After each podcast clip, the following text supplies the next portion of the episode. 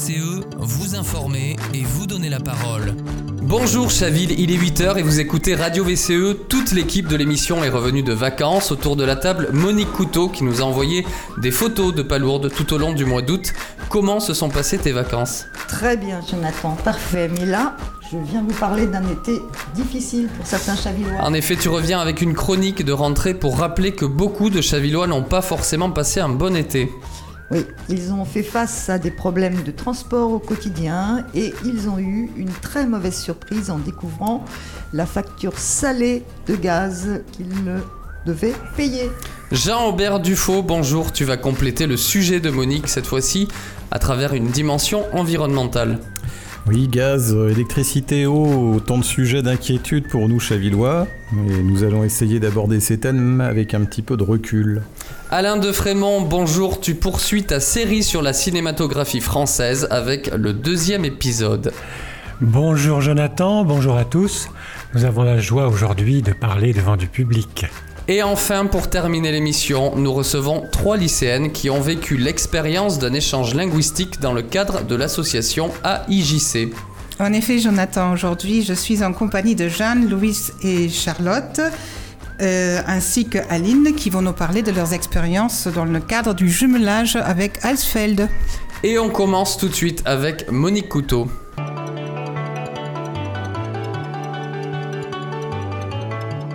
Dossier du quotidien avec Monique Couteau. Oui, alors je ne vais pas euh, développer ici euh, tout le sujet sur la hausse des prix des produits alimentaires, du gaz, de l'essence, des matières premières, des fournitures scolaires.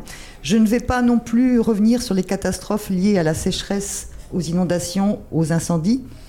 Tous ces phénomènes violents qui nous alertent une fois de plus sur la situation générale et l'urgence à prendre toutes les mesures pour lutter contre le réchauffement climatique et ses conséquences sociales.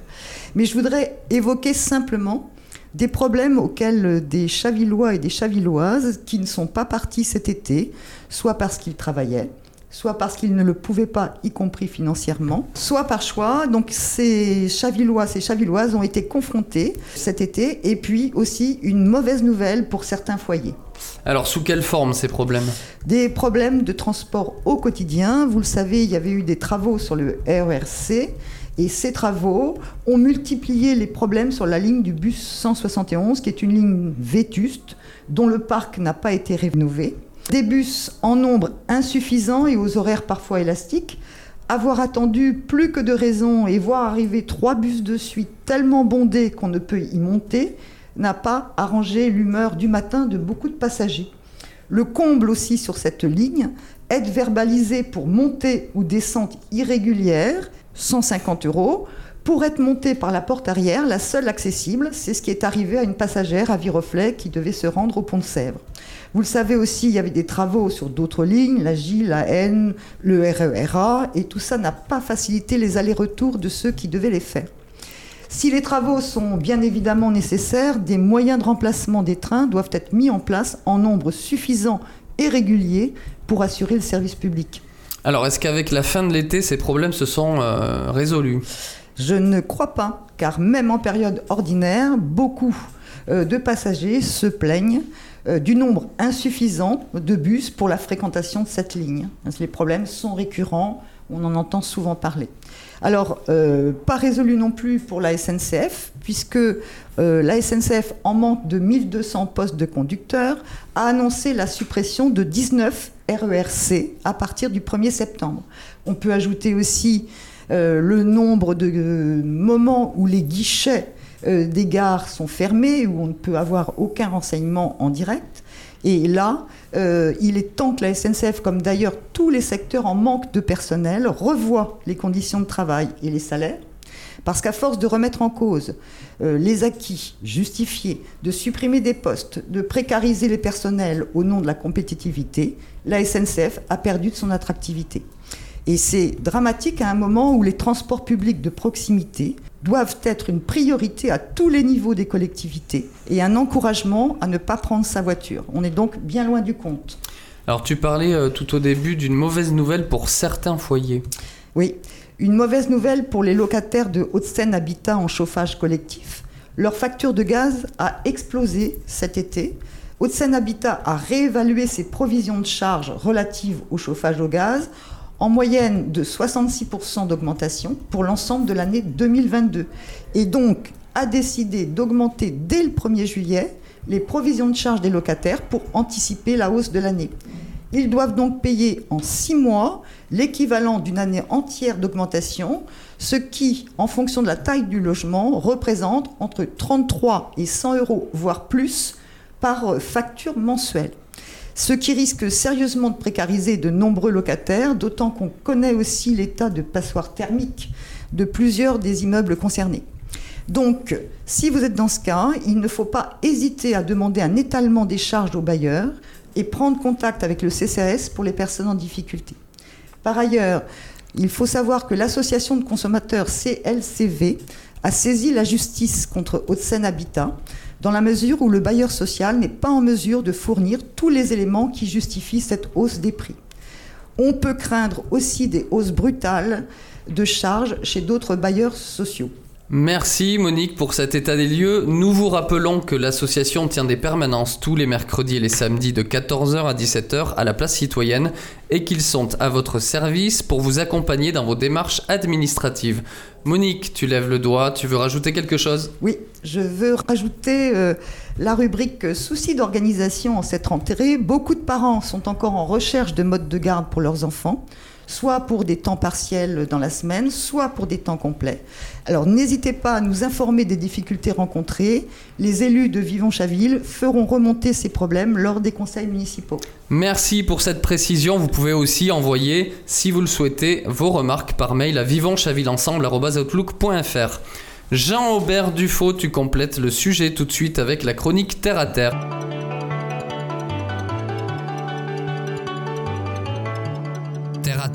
Avec Jean-Aubert Dufaux. Sujet qui revêt une importance toute particulière cette année, alors que nous venons de subir plusieurs vagues de chaleur d'une intensité remarquable, ainsi que des premières répercussions sur l'énergie de la guerre en Ukraine. En ce qui concerne l'énergie, en particulier le gaz, il s'agira d'être raisonnable cet hiver afin de ne pas surconsommer, en espérant que celui-ci ne sera pas trop rigoureux, à l'image de ces dernières années. Alors que peuvent faire les Chavilloises et les Chavillois pour réduire l'utilisation du gaz et de l'eau? Alors concernant le gaz, euh, on peut considérer que tout a été dit euh, plus ou moins dans les médias. Euh, pour l'eau, bah, l'eau c'est la vie, mais en effet sans eau, la vie telle que nous la conceptualisons sur Terre n'est pas possible. Alors pour vous rassurer, nous ne devrions pas avoir de restrictions d'autres, en tout cas obligatoires, car l'état des nappes se situerait légèrement au-dessus de 50% du taux de remplissage normal. Donc elles, sont basses, mais euh, c'est nettement mieux que pour la plupart des régions du Grand Ouest, euh, du pourtour du Rhône et des Alpes. Donc euh, la situation n'est pas figée. Et si elle devait lentement s'inverser avec le recul progressif des montées de sève des arbres et plantations, ce n'est toujours pas certain. Alors il y a des initiatives intéressantes euh, sur notre commune. Je pourrais citer celle de l'association des riverains de Chaville-Vélizyba qui est en train de réhabiliter avec l'accord de l'ONF la source Manérol. Donc c'est une belle page de Chaville qui s'écrit en ce moment. Euh, l'eau exploitable, c'est une denrée rare sur Terre et elle représente 0,01% de la masse totale de l'eau. Il est de notre responsabilité à chacun de la préserver et d'en user au mieux. Donc l'arrosage de nos jardins en période sèche utilise beaucoup d'eau, mais il conviendrait de privilégier l'usage des eaux de pluie que l'on peut récolter euh, dans des récupérateurs. Donc euh, ils peuvent être collectifs, ils peuvent être privatifs, et cela permet de limiter l'usage de l'eau potable au jardin. Donc un paillage épais à base de chanvre ou de fourrage permet aussi de limiter le nombre d'arrosages. Est-ce que Chaville ou GPSO met à disposition des récupérateurs d'eau de pluie un peu à la manière des, composteurs de jardin? Alors non, mais la mairie pourrait entreprendre euh, la récupération de l'eau des pluies dans de grands collecteurs afin de permettre aux équipes municipales en charge de l'entretien des plantes de bénéficier de celles-ci pour remplir leurs citernes. Le béton en France cause aussi euh, euh, des pertes de quantité d'eau considérables car ses propriétés imperméables ne permettent plus aux plantes euh, et au sol de bénéficier des apports nécessaires. De plus, les risques d'inondation sont accrus, notamment dans les secteurs bas. Alors saviez-vous que nous ne consommons globalement que la moitié des quantités prélevées? Donc les fuites dans les réseaux de distribution en sont une des nombreuses causes. Nous en avons parlé à l'antenne récemment. Ces eaux euh, repartent dans le cycle sans avoir été utilisées. Alors l'Afrique, euh, qui souffre régulièrement de pénurie, gaspille beaucoup moins. Donc euh, il n'y a que 25% de, pertes en Afrique, alors qu'un mauvais élève comme les États-Unis en perd 66%. Mais au contraire, si en partant de la collectivité et en redescendant à chaque citoyen, nous réduisions ces pertes inutiles, ne serait-ce que 10 à 20%, bah, le gap sur les nappes serait considérable. Et cela ne demande pas non plus des efforts insurmontables. Merci Jean-Aubert. En lien dans la description, vous trouverez un support qui vous permettra d'approfondir ce sujet. Alain de Frémont, tout de suite pour sa série de cinématographie française.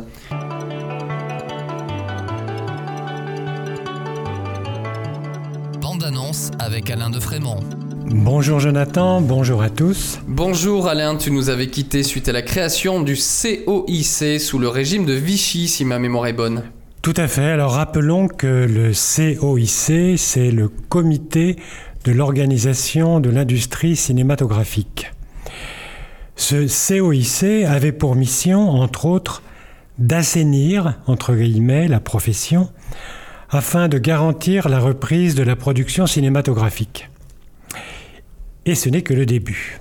Dès avril 1942, les professionnels du cinéma doivent justifier de leur non-appartenance à, entre guillemets, la race juive et fournir un extrait de casier judiciaire.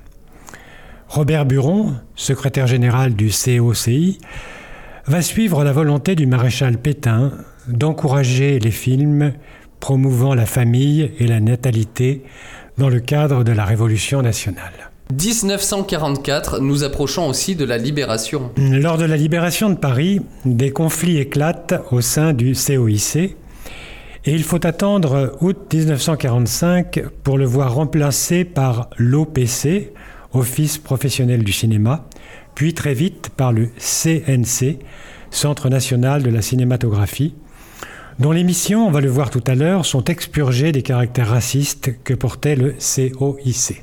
Le CNC, ce sont des initiales qu'on voit apparaître aujourd'hui dans les génériques de nombreux films, pas? Oui, si vous avez la patience à la fin du film de regarder le générique, vous verrez, ou même on le voit au début, ces cycles du CNC. Et ce cycle s'est même enrichi. On parle désormais du Centre national de la cinématographie et de l'image animée, suite au développement du numérique. Cet organisme constitue bien l'exception française en matière culturelle. En effet, grâce aux missions qui lui sont dévolues, la France possède un grand réseau de salles et par conséquent une ouverture unique sur le monde via les œuvres cinématographiques. Alors comment est constitué ce CNC et, euh, et celle de l'image animée? Alors le CNC est de l'image animée, il est dirigé par un conseil d'administration de 12 membres, parmi lesquels on trouve des représentants de l'État, des magistrats, de l'ordre administratif et judiciaire, et des représentants du personnel. Ce dispositif, unique au monde, permet au cinéma français de se développer dans l'Hexagone, mais aussi hors de nos frontières par le biais de multiples coproductions avec les pays européens et certains pays hors de l'Union européenne. Quelles sont ces missions précisément? Eh bien, elles sont très nombreuses et si vous le voulez bien, ce sera l'objet de notre prochaine chronique. Ah, j'oubliais un petit rappel. La pièce d'Agnès Delcourt, Clémence L.M. de la compagnie La Filiade vous attend du 12 au 18 septembre au Théâtre du 15e arrondissement de Paris. C'est pas très loin, c'est près de la porte de Versailles. Qui est cette Clémence L.M. Elle est plus connue sous le nom de Louise Michel, dont le premier prénom était Clémence. Plusieurs étapes de sa vie ont été totalement occultées. Découvrez donc ces étapes de sa vie à cette occasion. À très bientôt. Merci Alain pour ce nouvel épisode. Tout de suite, les invités de Diane prennent place autour de la table pour la chronique à portée de parole.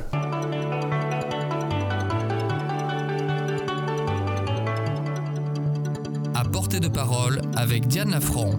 Oui, bonjour Jonathan. Aujourd'hui, je reçois Jeanne, Louise, Charlotte et Aline qui ont fait euh, l'échange dans le, euh, dans le cadre du jumelage entre Chaville et Alsfeld.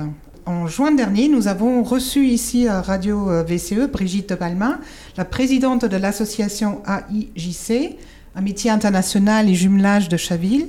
Et euh, Brigitte nous avait parlé des activités, notamment du café polyglotte organisé chaque mois à Chaville et des autres événements dans le cadre du jumelage entre Chaville et ses villes jumelles, Alsfeld, Barnet et euh, Settimo Torinese. En mai dernier, un groupe de, de AIJC était à Alsfeld pour le week-end euh, des jumelages dans le cadre des 800 ans de la ville. Et euh, suite à leur rencontre avec le proviseur du collège d'Alsfeld, Brigitte et Aline ont réussi à organiser un échange entre jeunes de Chaville et de Alsfeld. Aujourd'hui, nous accueillons donc Aline qui s'occupe des échanges avec l'Allemagne au sein de l'AIJC et elle vient au studio en compagnie de trois jeunes lycéens de Chaville. Jeanne, Louis, Louise et Charlotte, donc, qui ont participé à l'échange avec des familles à Alsfeld entre le 4 et le 17 juillet de cette année, organisé par l'AIJC. Bonjour à toutes. Wir begrüßen euch herzlich hier im Studio Radio WCE. Et euh, je passe la première question qui est donc euh, à Jeanne, Louise et Charlotte. Racontez-nous votre aventure en Allemagne. Vous avez été accueillis dans des familles allemandes à Alsfeld. Bonjour, euh, du coup c'est Jeanne. Euh, donc euh, durant ces deux semaines euh, d'échanges euh, linguistiques, j'ai pu découvrir la famille Althaus euh, qui m'a accueillie avec beaucoup de gentillesse, euh, une famille très chaleureuse qui m'a euh, donc fait euh, découvrir un peu l'environnement allemand. Avec, ils m'ont fait visiter la ville de Romrod, ils m'ont fait goûter la charcuterie allemande. Et puis j'ai pu aussi passer beaucoup de moments avec eux, notamment le matin, le midi et le soir. Et tu l'as aimé, la charcuterie allemande? Ah oui, euh, Il y avait quoi? C'est quoi la charcuterie allemande? Oui.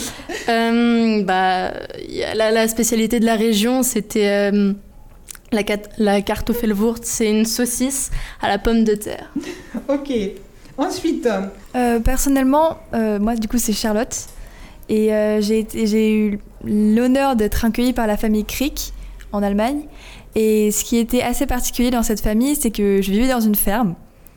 Donc ac- accompagnée d'animaux, tous les jours je voyais les veaux, je pouvais leur faire des câlins même s'ils avaient un peu peur.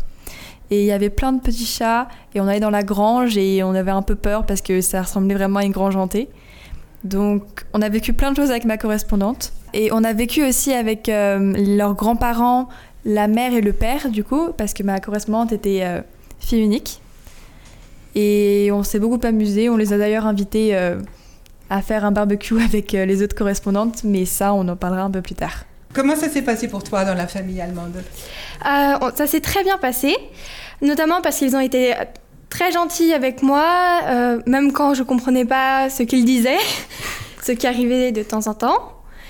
Euh, mais il y a quelque chose qui m'a beaucoup plu chez eux, euh, pas que la maison soit propre, enfin si elle est propre, euh, et c'est très bien, mais c'est surtout qu'elle était grande avec beaucoup d'espace et, euh, et c'était familial, euh, convivial aussi. D'accord, c'était un peu comme, comme ce que Charlotte nous avait raconté. Il y avait des animaux, il y avait la grand-mère, il y avait toute la famille. Alors, il n'y avait pas la grand-mère, mais des animaux, oui, ils en avaient plein, notamment des poules, ils en avaient cinq, une chienne qui était très gentille et adorable, mais surtout quatre chevaux euh, dans un grand pré qu'on peut voir depuis la terrasse. Et ça, c'est vraiment surprenant. Parce qu'ici, on n'a pas assez de place pour avoir un pré avec euh, des chevaux. Ça, c'est Jeanne, on l'a fait visiter euh, quelques villes. Est-ce que, est que la famille t'a montré aussi une autre ville, un autre endroit Hum, pas vraiment, c'est juste promener avec les chevaux euh, dans des prés, on a fait les alentours, mais c'est dans la campagne et du coup c'est tranquille, on n'a pas vraiment peur d'être écrasé par une voiture qui passe par là. Très bien, merci beaucoup. Alors, est-ce que vous êtes allé en cours également? Est-ce que la, la vie de- du collège allemand, euh, ça vous a plu? Est-ce que vous avez été intégré? Qui peut nous raconter un petit peu euh, votre séjour en école? Euh, bah, du coup, je vais m'en charger. Oui, on a eu la chance d'aller à l'école en Allemagne. Il faut savoir, l'école en Allemagne est assez similaire à la nôtre.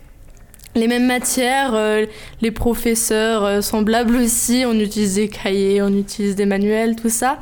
Les élèves aussi, euh, ils sont, bah, ils sont comme nous, on peut en faire des amis malgré la langue, tout ça, et donc c'était vraiment une expérience formidable. Après, une grande différence qu'on peut remarquer, c'est les horaires. Euh, on faisait du 8h-13h, donc on partait tôt le matin, euh, ils nous faisaient nos petits encas parce que euh, on avait cinq pauses dans la journée, trois pauses de 5 minutes et deux pauses de un quart d'heure. Et donc pendant chaque pause, on mangeait un petit quelque chose, des pommes ou puis une tartine, voilà. Et donc euh, finir à 13h nous a aussi permis de faire beaucoup d'activités euh, l'après-midi. Et donc voilà, bah, c'était une grande chance de pouvoir découvrir euh, l'école allemande. Très bien, merci beaucoup. Ça, c'est d'ailleurs une des, plus grandes différences entre l'Allemagne et la France. Les Français vont toute la journée à l'école, les Allemands sont à 13h à la maison. C'est assez sympathique. Hein. J'ai connu ça toute mon enfance. Ensuite, les activités. Qu'est-ce que vous avez pratiqué comme euh, activité là-bas? Alors, vraiment, on a fait plein de choses diverses. Euh, C'est-à-dire qu'on pouvait aller sur les lacs, qu'il y en avait plein aux alentours. Par exemple, on a fait du pédalo, où on a mangé sur le lac et euh, des gâteaux faits maison. Et c'était très bon. Euh, vous auriez dû y être. Malheureusement, vous n'y étiez pas. Alors, les différences entre la ville d'Alsfeld et la ville de Chaville? Alors, euh, les différences entre ces deux villes, c'est un peu les différences qu'on peut voir entre, un, entre un, notamment une ville et un village. Parce que Asfeld, c'est vraiment une, une, petite ville euh, qu'on peut presque qualifier de village parce que c'est petit, c'est vraiment peu peuplé. Il y a beaucoup moins de personnes qu'à Chaville, par exemple. Après, on est en banlieue parisienne, donc euh, ça explique certaines choses. Mais de, de ce côté-là aussi, tout le monde est très proche, c'est très chaleureux et c'est un milieu assez rural, donc avec des champs, de la nature, donc c'est aussi très très agréable. Et du coup, en rentrant des cours, on avait l'habitude, euh, vu qu'il y avait à chaque fois des transports toutes les une demi-heure environ, d'aller euh, au supermarché et on s'achetait des petites choses à manger, des barres de céréales. Et c'est un peu un petit souvenir qu'on a eu aussi. Euh, par rapport à Chaville, c'est vrai que c'est pas du tout la même chose parce que c'est plus grand, c'est plus habité et qu'il y a aussi la population qui n'est pas forcément la même moyenne d'âge. Elle est à peu près euh, quand même un peu plus jeune ici, si on peut dire ça comme ça. Et tout est aussi moins cher en Allemagne. Ça, c'est aussi quelque chose qui m'a surpris. Pas que ce soit cher en France, hein, mais en Allemagne, ça change. Et ça revient, par contre, les prix reviennent à peu près à la normale euh, française euh, à Francfort, donc dans, les dans une grande ville en Allemagne.